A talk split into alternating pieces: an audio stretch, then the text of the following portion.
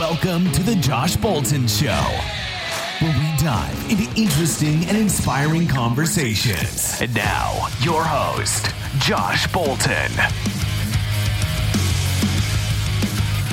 Welcome, everybody. We have Leslie Bosch again.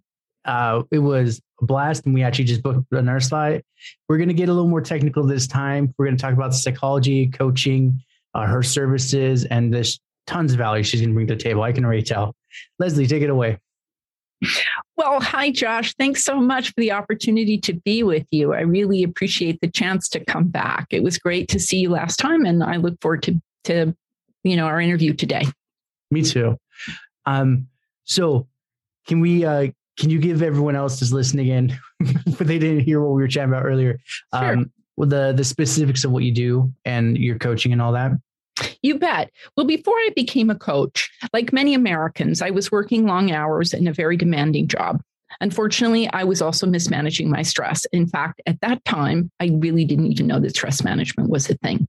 I was eating lots of junk food. I wasn't exercising. I was sleeping poorly. I was tense all the time. So I was sort of like, you know, snapping at my husband. And I certainly wasn't making time to have any fun. I didn't realize it at the time, but I was essentially unwittingly trading my well being, my health, and my relationships for success in my career. And fortunately, I sort of, you know, I came, was coming to the end of that strategy and beginning to have some, you know, some difficulties, some health issues. And so fortunately, I enrolled in a wellness class that was offered through the Andrew Weil Center for Integrative Medicine, where I learned about an integrative approach to health. And basically, an integrative approach to health recognizes the interdependence of seven core areas of health, including sleep, nutrition, movement, relationships, resilience, which is really stress management, spirituality, which is really that sense of purpose, and then environment, which is really about are you getting enough nature in your life or are you nature starved? So mm-hmm. as so as you can imagine, you know, during the class, like basically I was encouraged to clean up my act in all these seven core areas of health, which which I did. And after several months of concerted effort, I began to feel better. And I lost some weight I felt more relaxed, more connected to my husband, more purposeful and productive again. And I was so happy with my lifestyle changes that I took my efforts to the next level and I became a national board certified health and wellness coach. Now I work with others to improve the quality of their lives as well. That's awesome. So then, um, like you were saying, you went to the one thing in uh, the event. When did you realize though that you wanted to be a coach? Well, pretty much when I was in the, you know, I I started I actually have my PhD in family studies and human development. Oh, so wow. basically, I've been studying how people change, grow, and develop over the life course for like 15 years. And I really loved doing that. I really loved um, figuring out, you know, kind of interventions and things that we could do to help people navigate the changes that they can expect and, you know, so expected and unexpected changes that they are going to inevitably face throughout their lives. So I really um, was excited by the chance to sort of apply that through like a coaching practice. Because before it was all sort of going into scientific papers that were being published in peer reviews, peer reviewed articles, but I wasn't really getting to work with individuals. So then that that's when you're just like, okay, I did my studying, but now I actually want to like practice it. Yes, exactly. Now I want to do more of an applied approach and have an opportunity to really work with individuals, um, you know, to try and improve the quality really of their developmental challenges, transitions, things like that. So then, what type of coaching and the coaching and therapy do you offer uh, specifically? Well, I think that's really great that you that you sort of use coaching versus therapy. So this is one of the things that people sort of don't really know what coaching is. And this is really why I wanted to come on the show and talk a little bit more about this because coaching is a really powerful tool that people can use to help them, you know, get what they want in their lives, achieve their dreams, overcome challenges, um, you know, really sort of cultivate skills that can serve them well in the long run. But a lot of times people don't know what a coach is and how they could really help them. Typically, when people think of this kind of relationship, they do think of therapists and therapy. So, coaching actually, I help people more specifically with stress management, but I can also help people um, that are like sort of just in a tough transition. And we can talk more about the kinds of things that I've helped people overcome if you want. Yeah, definitely. Um, can you can we go into a little of that? You bet. So, like I mentioned, the biggest change that I made was in the in my personal life was in the area of stress management and resilience because I really didn't understand how I was mismanaging my stress and the impact that it was having on me and on my mental health and basically on my relationships. And so from that, I really created my stress reset program, which consists of five science backed strategies designed to help you optimize your response to stress so that you can make that bigger impact without sacrificing your health, your well being, or your personal relationships. Essentially, that program shows you how to keep an eye on your stress levels, how to regulate your emotions, how to apply your signature strengths and core values, how to achieve and maintain a flow state, and basically how to talk to yourself in ways that promote mental agility and emotional well being. So then, um, can we get a little bit more specific on the, the five things? Uh, like we got the general, but it's like step one, I, I do this kind of thing. Yeah, a lot of that is really something that takes time, right? Okay. Typically, when people, I don't want to get too into the weeds with this, but when people do coaching, this is another great question. People don't know how long can I expect really to sort of, you know, work with the coach. Now, if you really wanted to optimize your um, stress response, like through a program like my stress reset program, you probably would spend, you know, 90 days which is um, about three months. Yeah, and yeah. you can stretch it out to about six months as well. But typically, scientists have really discovered that in order to cultivate any new habit, you're looking at about a minimum of three to six months of concerted effort to make a change. So it's not the 21 days to make a habit? Well, that that is that is another thing right? That is another thing. Um, sometimes people depends on the habit you know like sometimes you can change things very quickly very easily. Other things take much longer to sort of get as it were into your into your daily rituals into your daily routines. So there's still a kind of lot of um, you know some controversy around how long it really does take to get something achieved, yeah. as it were. Right. Yeah, because it's one of those. Um, for me, I've been I I lean myself off stuff uh, going too fast. I lean my stuff off uh, slowly. Like I had a really bad coffee problem, but I tried decided to go cold turkey one day, and oh man, she, I'm like jerking and shaking. I'm like, like, what's wrong? I'm like, I gave up coffee, man. So that's yeah. where I would I would do. I think it was like three cups. So I did two and a half cups, then two cups, then one and a half. Then it was just half a cup. Then I was going to work and I'm like, oh, I don't even have a cup of coffee. Yeah, yeah, yeah. So that's perfect example. It depends on what you're working on about how long it's going to take you to get that ingrained. Other things like losing weight or quitting smoking, or um, again, trying to change your thought habits. Like a lot of people, thought habits are really challenging because you can't see them very well. They're kind of invisible. So again, different habits are going to take different amounts of time to to break. Yeah. So would that be then part of the, the therapeutic aspect of helping the the person out? Is the I guess the coach saying like you're not alone on this path kind of thing, and here's here's examples why. Right.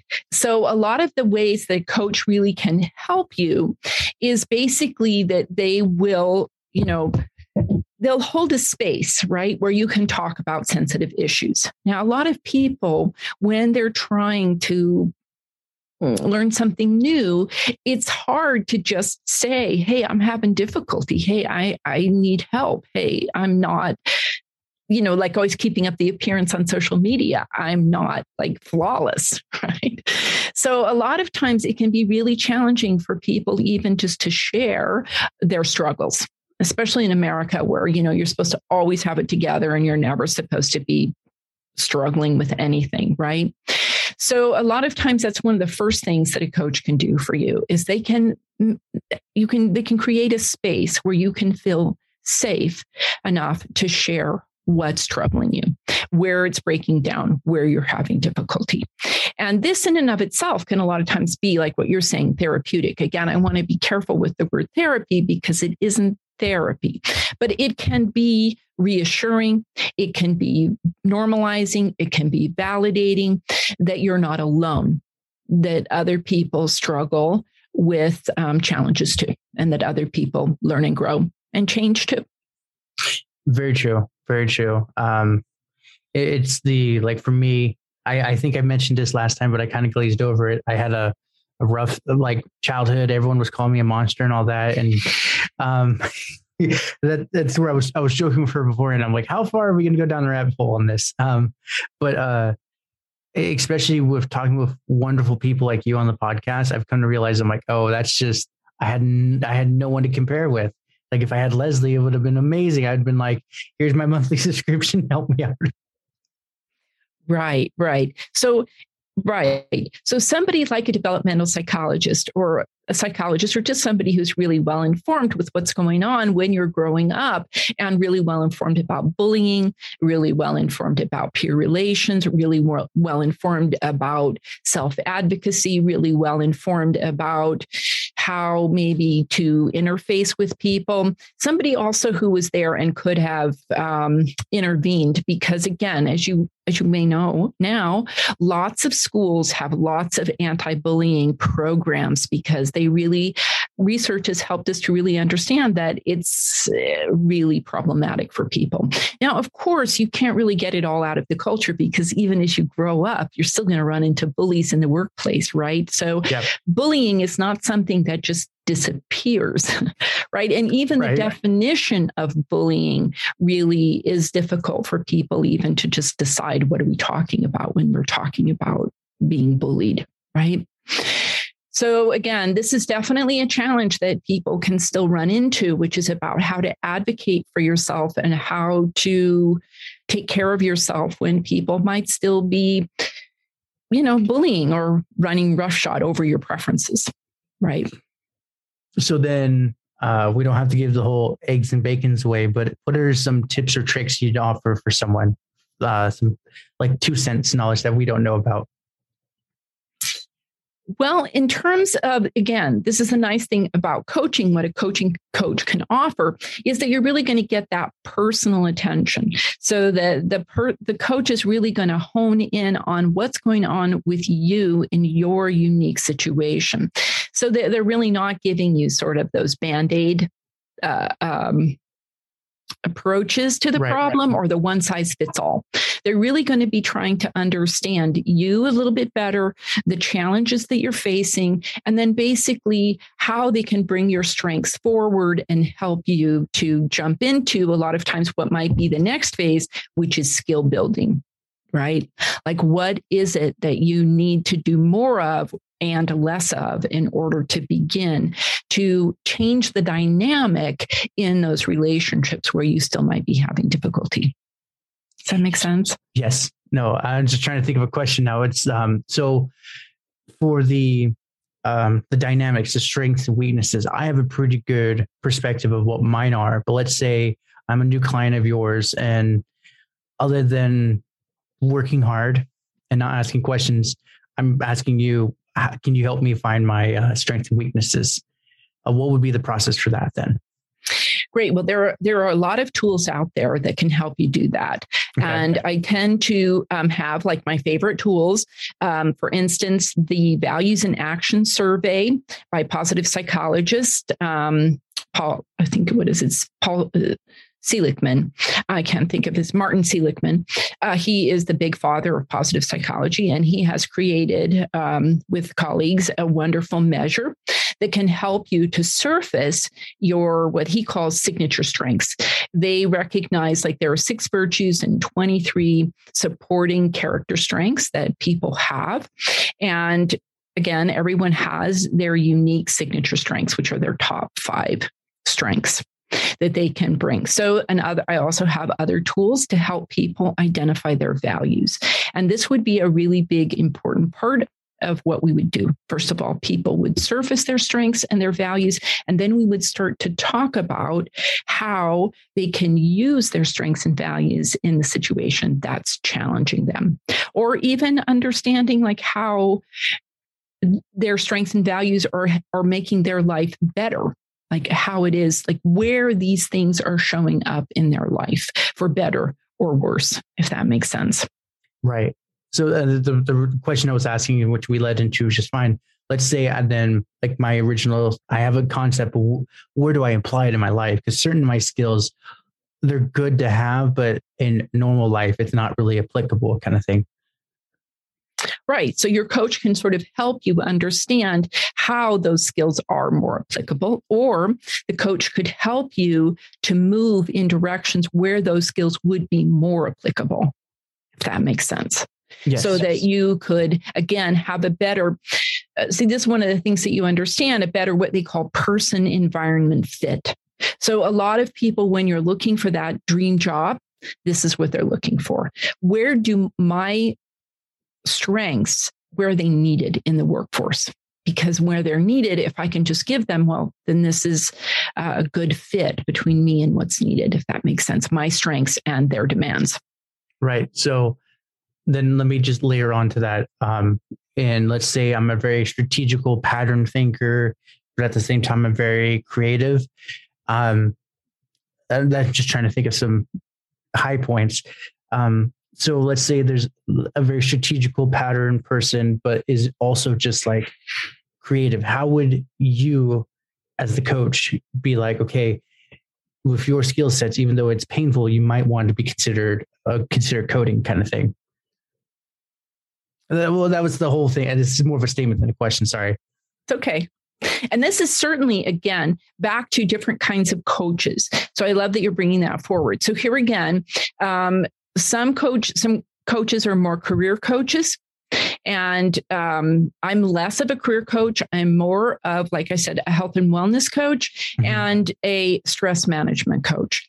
So I really um, would be using more how your your strengths and weaknesses could help you in your efforts to advocate for yourself, in your efforts to clarify your goals, in your efforts to um, deal with conflict, in your efforts to manage your time better, you know, these kinds of things that are more about stress management. That was more what I was going for. good, good one, Leslie.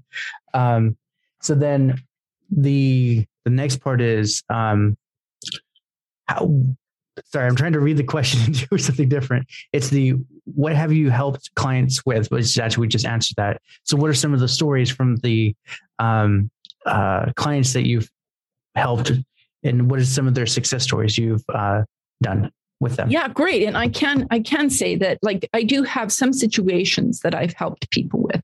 So i've helped people definitely um, dealing with ever expanding work demands. A lot of people are struggling right now because it just seems that that their their jobs just keep asking for more and more and more and the life work balance thing is just sort of going out the window. Really so i've helped people to deal sort of effectively with this um, I've helped people who are having difficulty sleeping. A lot of times, stress shows up in their sleep. They can't get to sleep, they can't stay asleep, they're waking up in the night with concerns because they really can't turn their mind off.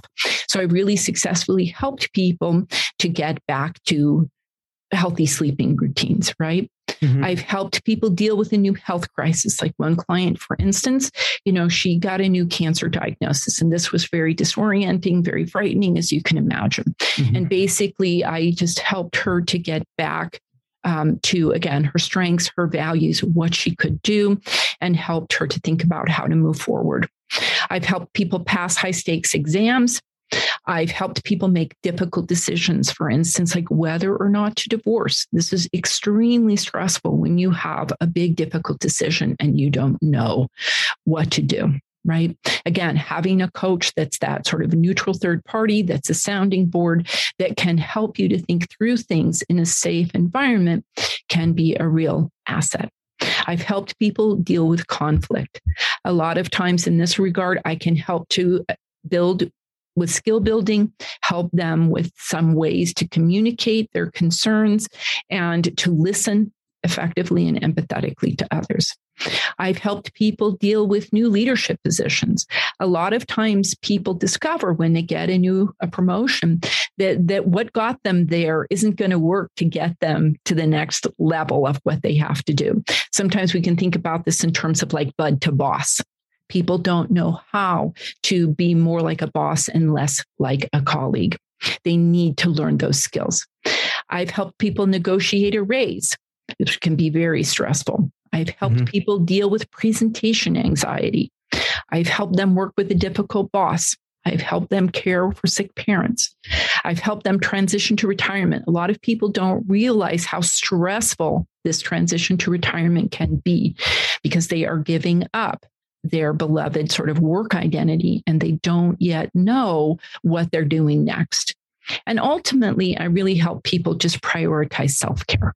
Because again, a lot of people need to take care of themselves, but they don't really feel that they either know how or that they have permission to do that. It's interesting you bring up permission. I think if, like we mentioned earlier, the American society and how everyone's got to be spit bop, spit bop. I don't even know what I'm going for, but you got to act like everything's hunky dory. But yep. it, it almost seems like uh, it, it's hard for people to, like you said, ask for permission. I, am like, I, I joke with all my uh, coworkers and whoever. They're like, "Oh, Josh, how you doing?" I'm like, "Oh, I feel like shit, depressed as hell." they all know it, so it's like, "Well, that's Josh," kind of thing. He's just yeah. gonna say what he's thinking. But yeah. yeah. a lot of people though that have told me they're like, "Dude, why do you do that? Like, you're not supposed to say that." I'm like, "Where's that written on the wall? Where like, where's that written on the wall that I can't say that?" Well, absolutely, and that is because people might not take you seriously. People might people might not think that you're stable. People might be really concerned. They don't know what to say to you. You know, so there's a lot of reasons why. Um, it's again back to that safety issue. It's just easier to give the pat answer and move on. And a lot of times people only want the pat answer because they too are overwhelmed and they just want to move on. So again, this is again back to that thing about how what a if you can do it, what a benefit a coach is because they're really there to be there for you and to listen to you and to help you with your concerns. 100%. So the one I actually want to touch back on because it was interesting. I've noticed this in general. It's the stress doesn't let you sleep. Right. What are maybe some techniques that you would uh, suggest to a client? Well, sleep, you know, you a lot of times think it's like a, a, quick and easy fix, but a lot of times sleep things you have to sort of look at the person's, like, unfortunately, Josh is going to be a theme with us. I think there are no quick fixes. Right. A I lot of times. Unfortunately, right? People, this is one of the primary reasons people come into coaching is because they recognize that the quick fix, the mandate approach, the trying to piece it together just isn't cutting it and isn't probably going to cut it. And they recognize that they're probably going to have to dig a little deeper to figure out what's going on. But with sleeping, you really do need to sort of look at the person's day because there's a lot of things like caffeine intake too early in the day could create problems. Exercising too late in the day could create problems. Um, drinking too much alcohol before bed can create problems. Um, even eating too much food before bed can create problems. Um, but a lot of times, what's really going on for people, like not exercising enough, right? Not being able to take control of their mind. The biggest thing that we find is that people need to understand that they have a mind and that they need to run their mind, right? Like a lot of times we think that we are our mind, right? So our mind is kind of like a, it can we could compare it like a, a metaphor. Would be like a small child or a, a dog or a horse something that we need to train right? The point is our mind is not something like or um, like a car that we need to run if that makes sense. So in other words we shouldn't we need a lot of times we need to recognize that we are over identified with our mind and we think our mind can only do what it's doing right? Mm-hmm. And somehow we have to begin to understand that no, we have a mind that we can run, that we can ask to operate for us, and that sometimes our mind really can operate against us. And we really do need to be able to create that, as it were, supervision some people scholars call it metacognition where and this is why meditation can be so very helpful because you can begin to catch sight of your mind and what it's doing. And when you have that the beginning of that you can see what you're thinking then you can begin to see how that's not working for you. Yeah it's very true on the meditation. Uh, that's been my recent journey the last two years with especially with covid um, is well, I was I was curious why everyone was freaking out in the March 2020 crashes. I, did, I didn't understand. I'm like, why are some people dancing like it's the best thing ever, and some are crying like Beelzebub in the room?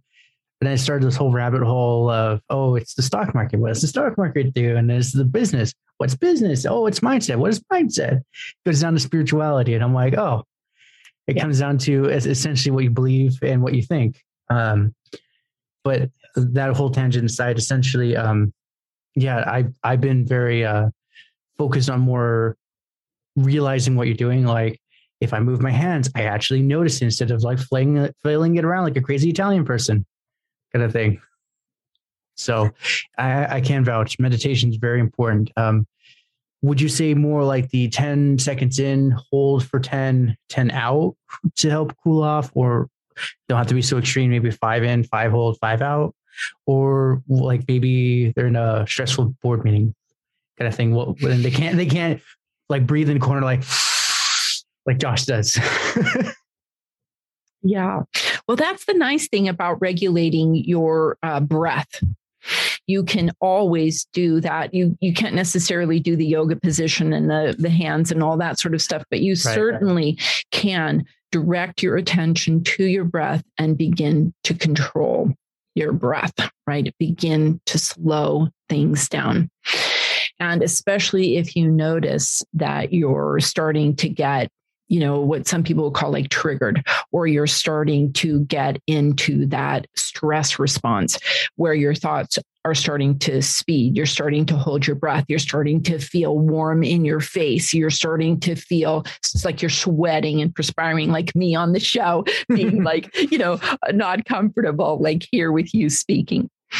So, um, you can notice that and you can intentionally take deep breaths. And yes, typically what you want to do in order to change the dynamic.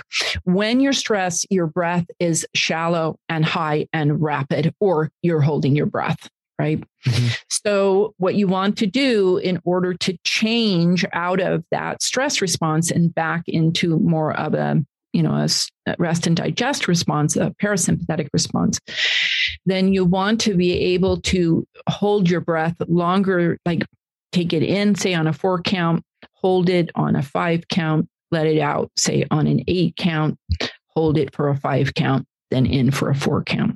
So, in other words, you really want to be able to make the exhalation longer. A lot of times, um, singing is a really unfortunately people can't sing in a board meeting but they definitely can hold their breath and let the breath out very slowly but if one way sort of to practice this is like why a lot of people do om, you know, you do humming or om or these kinds of these types of meditations do help with that extended breath. It helps with the long exhale, right? Yeah. I was, I was, going to ask, like, let's say I, I, hypothetically, I'm in a board meeting and I, I just got in and I'm, I'm all jittery. Words are going faster than uh, they are now for me.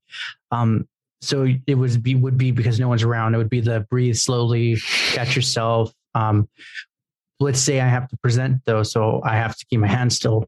Like I usually flip a pen to keep myself calm, but I usually do it off screen, kind of thing.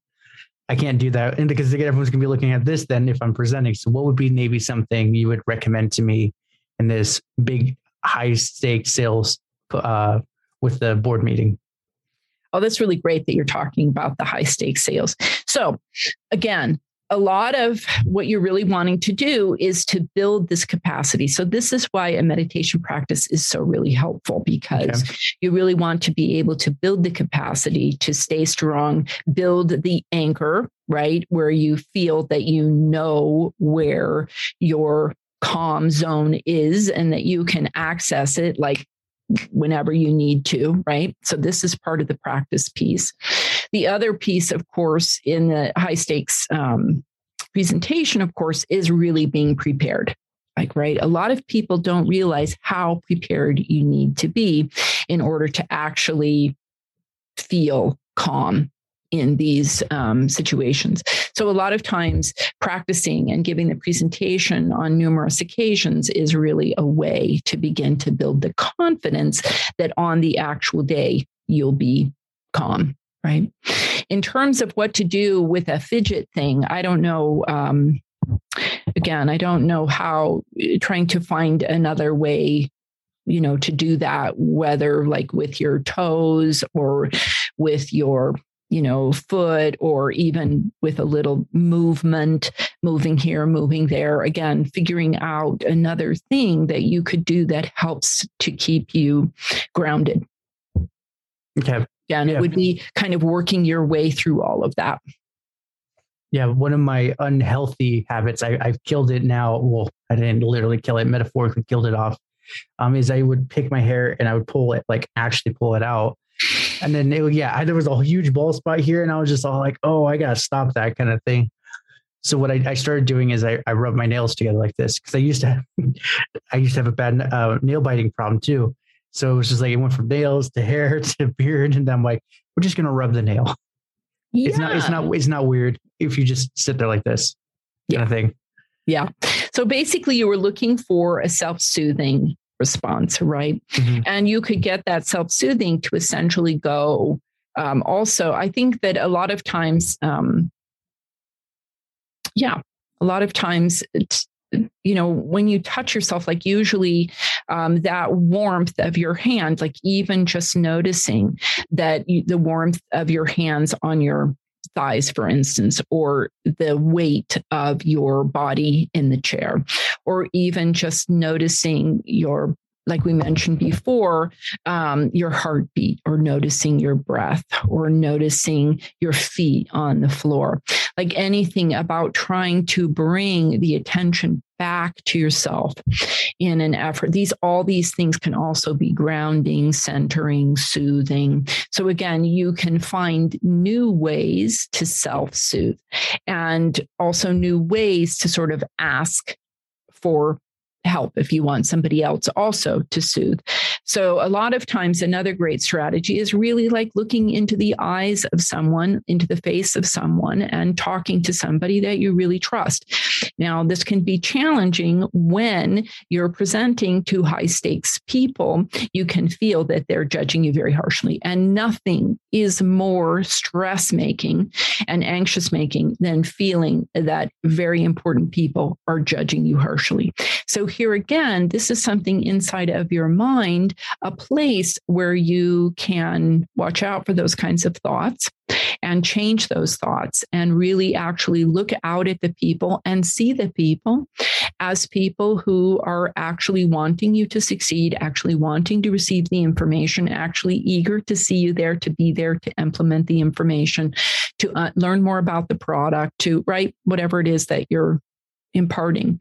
So you can change those thoughts that are that are basically interpretations of what the people are doing. You can instead of making bad interpretations worst case scenario you could actually assume goodwill assume interest uh, assume that you know that you're going to be friends that you're going to work well together that you're going to things are going to go well right?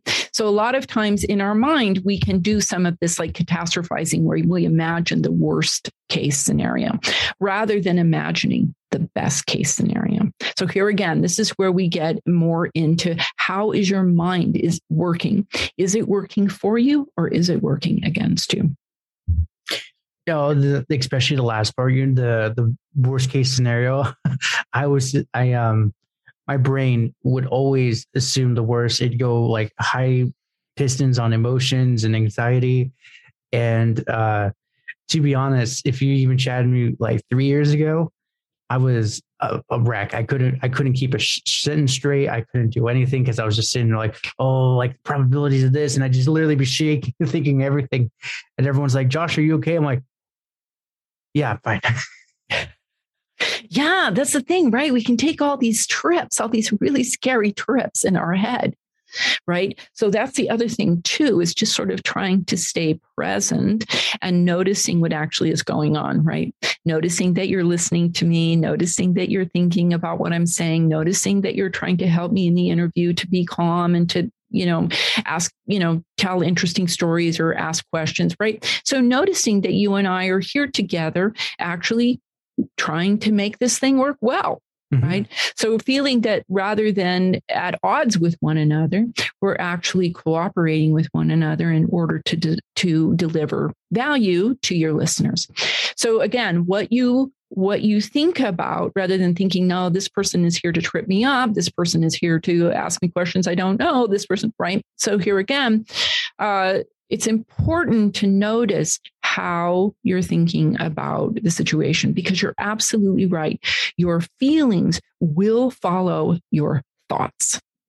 So if you think, you know, quote unquote, good thoughts, you'll have positive emotions. If you think, quote unquote, you know, catastrophic, the worst case scenarios, you're going to have negative thoughts like fear, anger, sadness, disgust, contempt, guilt, shame, right? All the, the whole gambit, regret, remorse, all of these um, negative feelings will follow from those thoughts. So that's another really big thing that I do when I work with clients. We're always, again, this mind piece, we're always looking for these beliefs. You know, the use you called it the spirituality component, which is really just more about your understanding of the world and how it works, your understanding of who you are, who others are, what you can expect from them, what you can expect from the world, what you can expect from the situation.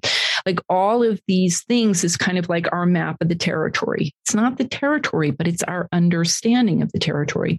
And this understanding might have glitches that need to be um, if then, if you will, if then clauses that need to be revised, associations that need to be reestablished or broken. Yeah. Or new true. associations need to be made, that kind of thing. Yeah. So that is a lot of what you can do in coaching.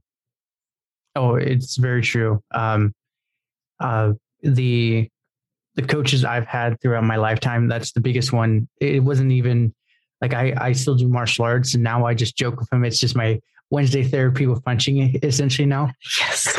um, but I told a lot of it, what he told me is like, well, in life, everything's risky. But now risk itself is not bad, but it's like if you do pile too much on, then then even though it's air quote not bad, it's going to hurt for you though. Exactly. So a lot of it is risk management. And unfortunately, this is another thing that a coach can do for you, really basically, is to help you sort out what's too much and what's like, okay, it's time to stretch right? You're in your comfort zone, and all this is is a stretch, which is an opportunity, but you want to stay in your comfort zone.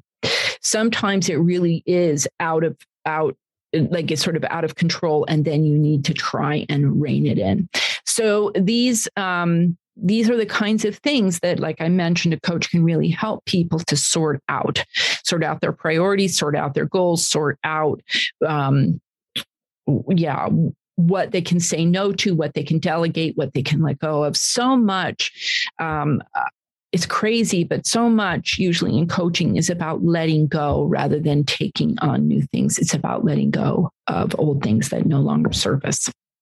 Oh yeah, that's the biggest one. The the biggest one for me is I had irrational fear of judgment and failure and all that. And um, so I always assume people are talking more about me behind my back or thinking, oh, he did this witty thing, he's not cool or whatever. And then it was an offhanded comment from one of my bosses uh, I work with. And I, I did something goofy. And then like he walked around and I mentioned, oh, like, what do you think of it? Like, honestly, Josh, I don't think about you as much as you think I, I do. And I'm like, jokingly, because he's very sarcastic and uh, um, negative person. I said, yeah, you can barely think about yourself. Yeah.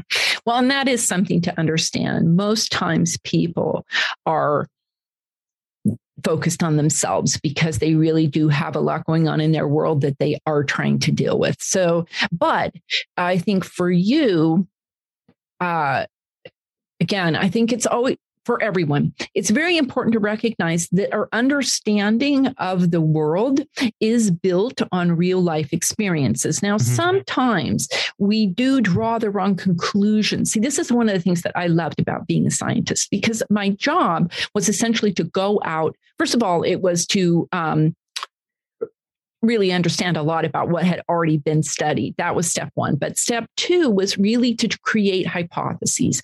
And this is where I could test theories, like learn theories, test theories. And then so the job was really to go and collect data and then to try and see whether the data proved the hypothesis or not. And a lot of times we as we as, as human beings we are many scientists we we build from the ground up right? We build theories about how the world works. But the problem is we stop testing those theories to see if they really are valid right? Instead, we start to treat that like truth. And then we start to defend our truth and we start to look for more evidence that will support that. They call this the confirmation bias that mm-hmm. will support our understanding of the world. And this is really the challenge. The challenge really is to understand that by definition, our understanding of the world is number one, limited, very, very, very limited. The world is like like if you could know everything that would be like 100% we maybe can know 3 to 4 to 5% right so the point right. is by definition it's flawed because it's incomplete, right? So the other thing, but there are so many other things that about what we our theories, right? That we just never, we never, we don't recognize it as theory. We think it's the truth. So for me as a scientist, this was really very helpful. Plus, even after I, um, even after I gather the data, I still have to be really careful with the interpretation. Like, what can I really say based on the data? A lot of times people overstate what the date the data means. So you have to be really cautious with your interpretations. Plus, a lot of times we don't have enough, we haven't collected enough data from enough different populations to really understand what's going on. So all of this really helped me to understand that my understanding of reality is by definition very limited and, and very flawed and perhaps very erroneous. So I really need to understand that this is, I'm constantly learning, constantly updating, constantly learning, constantly updating. Trust me, I still don't like it when I run into something that's an error and I get an error message and I find out the harsh reality that this is not how the world works. I really don't like that.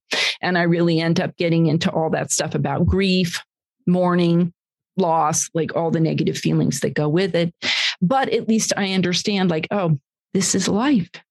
This is life. You know, constantly updating our understanding of the world and ourselves and others.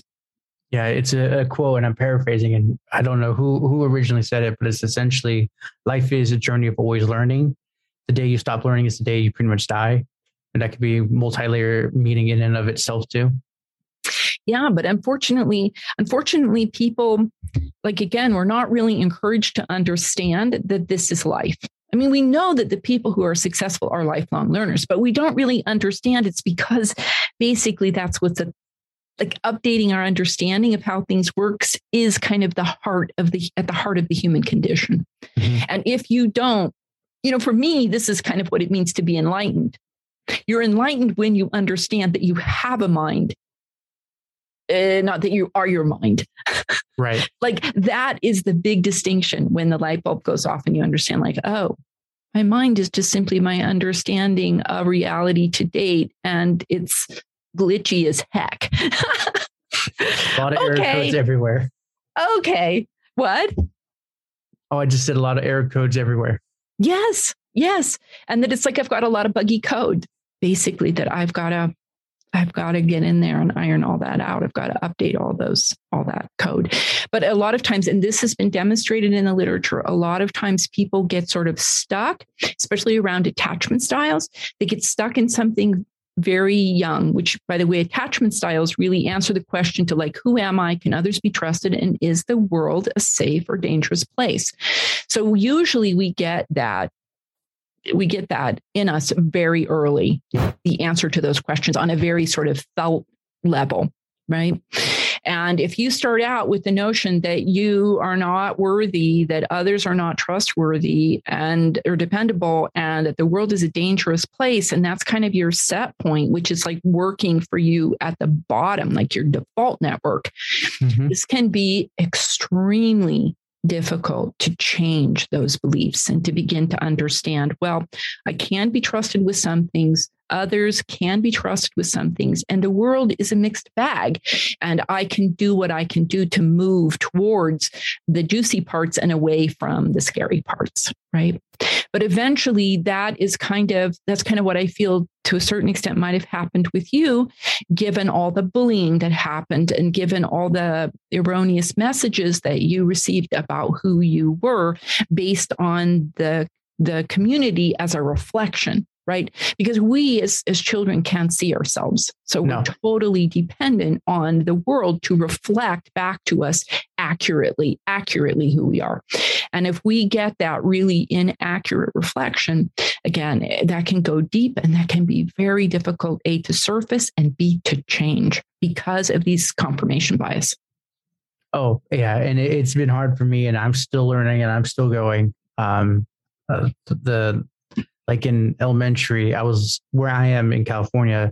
There's like back in the 90s, there was like the white people city. It was where I was, but I was, I lived below the tracks. So I had to go to the city over, which was the predominantly Hispanic. And uh, yeah, at a young age, say second or third grade, the everyone was kicking and beating me within an inch of my life, uh, saying you're the reason why mommy is gone, you're the reason why daddy's locked up, kind of thing. Uh, At a young age, I had no idea what they were saying. And I was just like, I'm apparently a terrible person.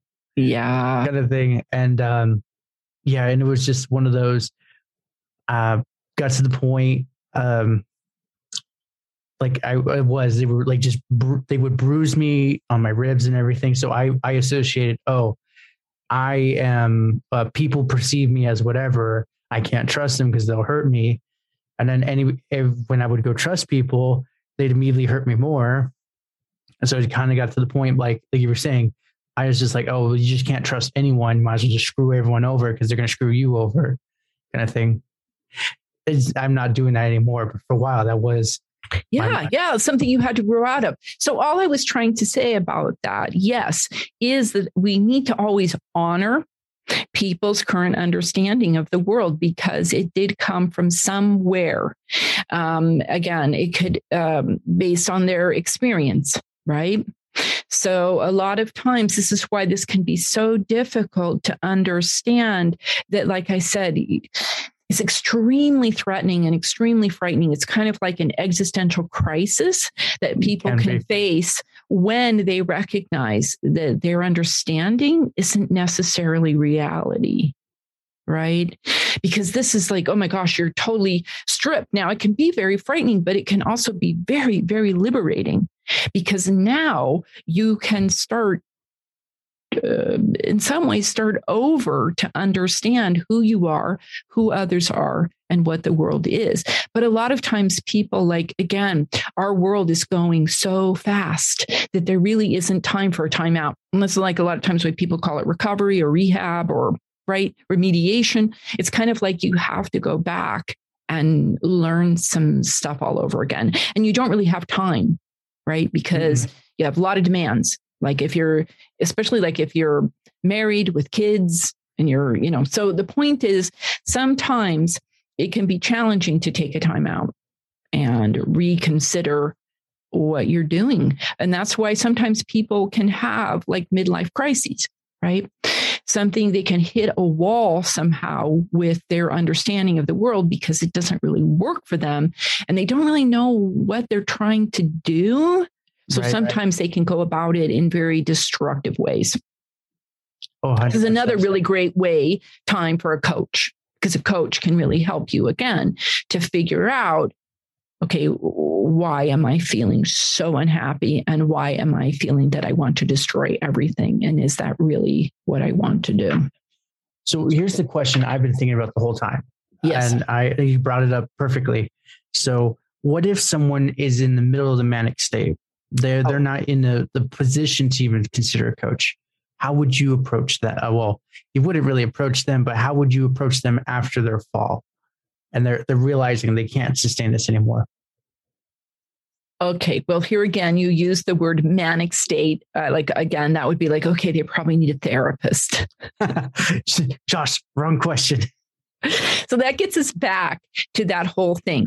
When for coaches, you know, we really understand that people are functional and people can do things, right? But I'm just trying to say that sometimes we can see this this disconnect between a person's reality between a person's mindset and their reality can manifest in a midlife crisis and sometimes a coach can help a person to push past that and um, get on. So I don't really know that, like, again, if a person is experiencing mania, then a coach probably isn't the right choice for them.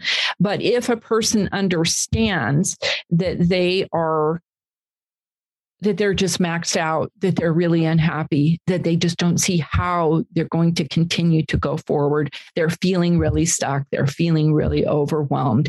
They're feeling quite unhappy in their life, much in the same way that I felt when I went to my, when I sought help through this program. And then I learned a lot of things. And then I came to see, like, oh, there's a lot of things here that I can do that I didn't know was my job to do. Right. So, again, in that way, then people can start to look around for help. And all I'm trying to say is when they're looking around for assistance, think of coaching because it's a really powerful option that can help uh, help you to sort of sort yourself out and figure out what you want to let go of and what you want to start moving towards in the future. Oh, 100%. So um, it's funny the way you just explained the whole situation the burnout, the working too much on your plate. You don't know what to do with yourself. Can't really say no to your boss because you're going to get in trouble, kind of thing. Um, essentially, my my mother, uh, she works from home, and essentially, uh, they did the same thing. They just kept piling on her plate, and she just she was afraid to say no, like I can't handle this, kind of thing. And finally, February, she cracked this year, 2022. Um, Wow. But and, and my father, she's been with the company like 27 years, and pretty much my father was like, "Just quit. It's not worth it." Kind of thing. She said, "Well, I need money, this and that. I have to pay for the rent. I have to do this." And he's like, "Yeah, but if you die, it's like, what's the point then?" And Yeah. so then recently, uh, we coaxed my mother into leaving because they essentially the management was just crazy running around and they just kept piling on her they're like oh she'll figure it out kind of thing and she cracked again and it was it was a long time she recovered so like the way you explained it i'm like yeah definitely someone like my mother should have called you and just been like what do i do Right. And then had somebody, exactly. So that's also the really important thing to understand the difference again, a coach and a consultant, right? So, Mhm. like a consultant would tell you what to do. They would look, they would see your problem, they would diagnose, they would say, here's what you need to stop doing, here's what you need to start doing. A coach is really more like somebody who's just going to join you and help you to sort through it, ask you questions that can help you sort through it, put you through certain exercises to help you think through what you and challenge, you know, some of your assertions some of your assumptions. But really, again, the client is always going to sort of be in control. But yes, your mom could have called me and I could have worked with her to sort of sort herself out and figure out what was really going on with regard to where she was going to draw a line, how she was going to say no, what she was going to do if that didn't work. You know, again, come up with a game plan for self advocacy, for trying it out, for, you know, step two, step three, step four, until she eventually decided I have to quit, unfortunately. Right. and pretty much what we we all told her is um because she cracked you the what i told her i said i knew something was wrong because you have a very chipper voice and your voice was very very monotone, very I'm here kind of thing. And I told her, I said, that's not your voice. That is a broken voice. That is not yours. So we need to fix that. Yeah. So that's so great that you were paying attention to that. But yeah, I like that you're using the word burnout because that really is, especially as it relates to stress management, the word that we would use more like less like a midlife crisis and more like just burnout. You come to the end of your, again, your strategies for coping. And um, that's where we can really sort of a coach i could help people sort out what their strategies for coping are and then try and see what else they could try and then again with the client's permission to sort of have a sense of what they might be interested in trying that could be helpful. Wonderful. I, am just curious. I just realized the time it just flew so quick. How long do i got you for? Um, we we can stop or we can go a little longer if you need to if we want to. I was just curious because i'm like a lot of people have it's a hard stop at one kind of thing. Um, then a few other questions and then um, yeah and then well first of all, this has just been fantastic. And whoever's made it this far, you're a freaking champ.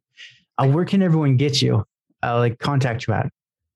Great. People can find me at BoschIntegrativeWellness.com. Again, you spell Bosch like um, the appliance, B O S C H integrativewellness.com.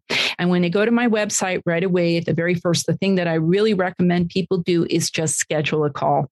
Um, you get a free 20 minute consultation, just jump on a call and um, let's talk about what's going on and let's see how coaching can help. If I can't help you, then I'll give you like a direction to move in, but you'll get something out of the call. Perfect. Um, so, other than that, um, is there anything specifically you want to go into that I, I bumbled or missed? No, I think we pretty much um, talked about it. I think um, covered everything. I think it's just really important to know that a coach really can um, facilitate your process, right? They can help you. Um, they can provide that safe space. They can give you that personal attention so that you can get that tailored approach. They can assist you with skill development. They can help you define your goals. They can add more accountability to your life. So often it's really easy for us to let ourselves down, but we wouldn't let others down. So a coach having somebody there who's really sort of like, no, I got to get it done because I got to tell my coach I did it. That kind of thing can be really helpful. A coach can encourage you to step out of your comfort zone. They can encourage you to define your values. They can help you to see yourself more clearly. They can offer a different point of view. They can offer additional resources. They can help you make tough, tough decisions. And more than anything, like a coach is kind of enthusiastic about the change process. And a lot of times when you need to change or when you're like in the end of your rope, yeah, you're not too enthusiastic. So a coach can really help to um, you know, infuse that little bit of um, you can do this right? And excitement. That's right insight excitement to get going. And also that bit of um, like you talked about that bit of it's normal um, and you can do it. Others have done it and just like you've done hard things in the past you can do this too right? So a coach can really help you to yeah not go it alone to do it faster not go it alone and basically make sure you stay on track wonderful i love it um, i want to that's just so beautiful. So um, I got like two going out questions for you. Okay. So I've asked this before, but I want to know since last time we chatted, is there anything new you're doing other than work to keep yourself busy? Anything new that I'm doing other than work? Well, right now I'm reading a couple of books that are really, really fascinating. Okay. And um, one of them is What Got You Here Won't Get You There, which is really about defining how it is that you know we really do come to the end of our skill sets and then the other one is you know um, good girls nice girls, good girls still don't get the corner office. Again, looking at how people can get stuck in their careers because they are following social prescriptions that just simply aren't serving them. That's interesting. So it's the, you don't have to be a completely like bitch, I guess, but it's like the, more assertive, like, no, I am not going to take that kind of thing, and you'll actually grow? Well, unfortunately, it's kind of like what we're understanding is that nice, nice really is a prerequisite, but it's not sufficient right? You know, we have to have necessary and sufficient.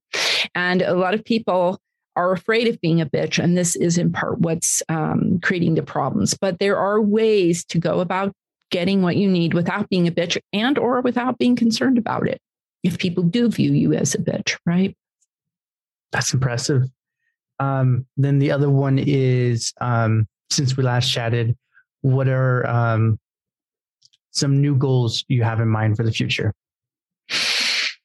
well, I'm not sure. I know, yes. So that's the other thing. Um, I'm doing some, sorry, I, you said not work related, but I am taking some new training. I'm really excited. I want to also okay. branch out into leadership and executive coaching so that I can really help the leaders to, you know, clean up their mindsets and really take good care of themselves so that they really can make that impact and help people. So I'm really excited about um, that possibility of working with a, a new niche if you will. So are what like are you going through a course or something? Or... Yeah, it's a training course exactly. Okay. I would say, but most of the successful coaches that I know of and I've chatted with, they've never for their executive clientele.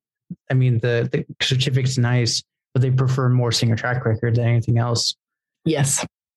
Uh, yeah, the, that's the biggest one they've told me. Like a certificate's nice, it's not really going to sway them it's more seeing the track record. Like you help so and so achieve 200% in like three years. I want whatever that is, kind of thing. Yeah, absolutely. Well, I think a lot of it is just gearing up, and so that you know that you're. For me, um, I prefer the training and the gearing up, basically, just so I really kind of have a sense of what I'm doing, right? rather than just jumping out and um, seeing how it goes. but again, that's like me, you know, that's my preference. And I also want to know that I'm sort of doing science back. It's always science back. For me, I really want to know that what I'm offering clients isn't just something that I made up, but something that really does have evidence that on average, it helps people to succeed. So that's really, I want to know that I'm grounded in best practice. Oh, yeah.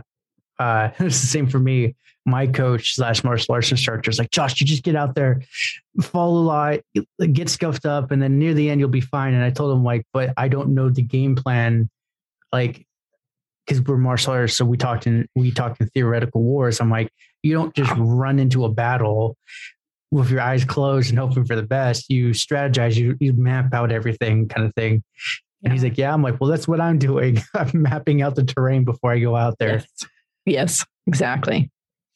Um, so yeah, this has been an absolute honor. As always, you're you're always welcome on here whenever you want. Thank you, Josh. It's been really fun to be with you, and I really just appreciate the opportunity to, you know, to champion, if not me as your coach, just coaching in general. It's a very powerful tool that a lot of people don't know about yet, and really haven't had um, the opportunity to experience. Yeah, and it's very powerful, and I think there's going to be a big renaissance where a lot more people are going to be more willing to hire coaches because they re- they see it's like, oh, I can't be alone anymore. I do need someone. Yeah, and the nice thing about seeing a coach is they're really, you know, a coach can just be about peak performance. So there really doesn't need to be any stigma. Like, you know, if you go to a therapist, it can be more stigmatizing. Plus, it's getting more hard to find therapists, and it's also getting more, um, it's also getting more expensive uh, with deductibles yeah. and copays and you know all of this type of thing. And people definitely are struggling with their mental health and a lot of people don't realize that a coach can help them too. Absolutely. Yeah.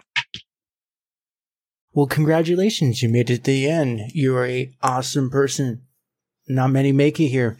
So being the awesome person that you are can you do me one more awesome favor? Can you rate and review this on whatever podcast uh, services you're using? Um, app if you do it on Apple uh, and you leave an actual written review, um, I have a thing on my website. I will take your written review and post it for all to see. Congratulations, you're permanently sealed on my site.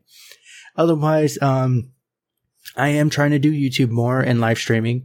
Um, I will try to put as many of the YouTube links in the description of the show as I can. So give your boy uh, some extra help over on um, YouTube.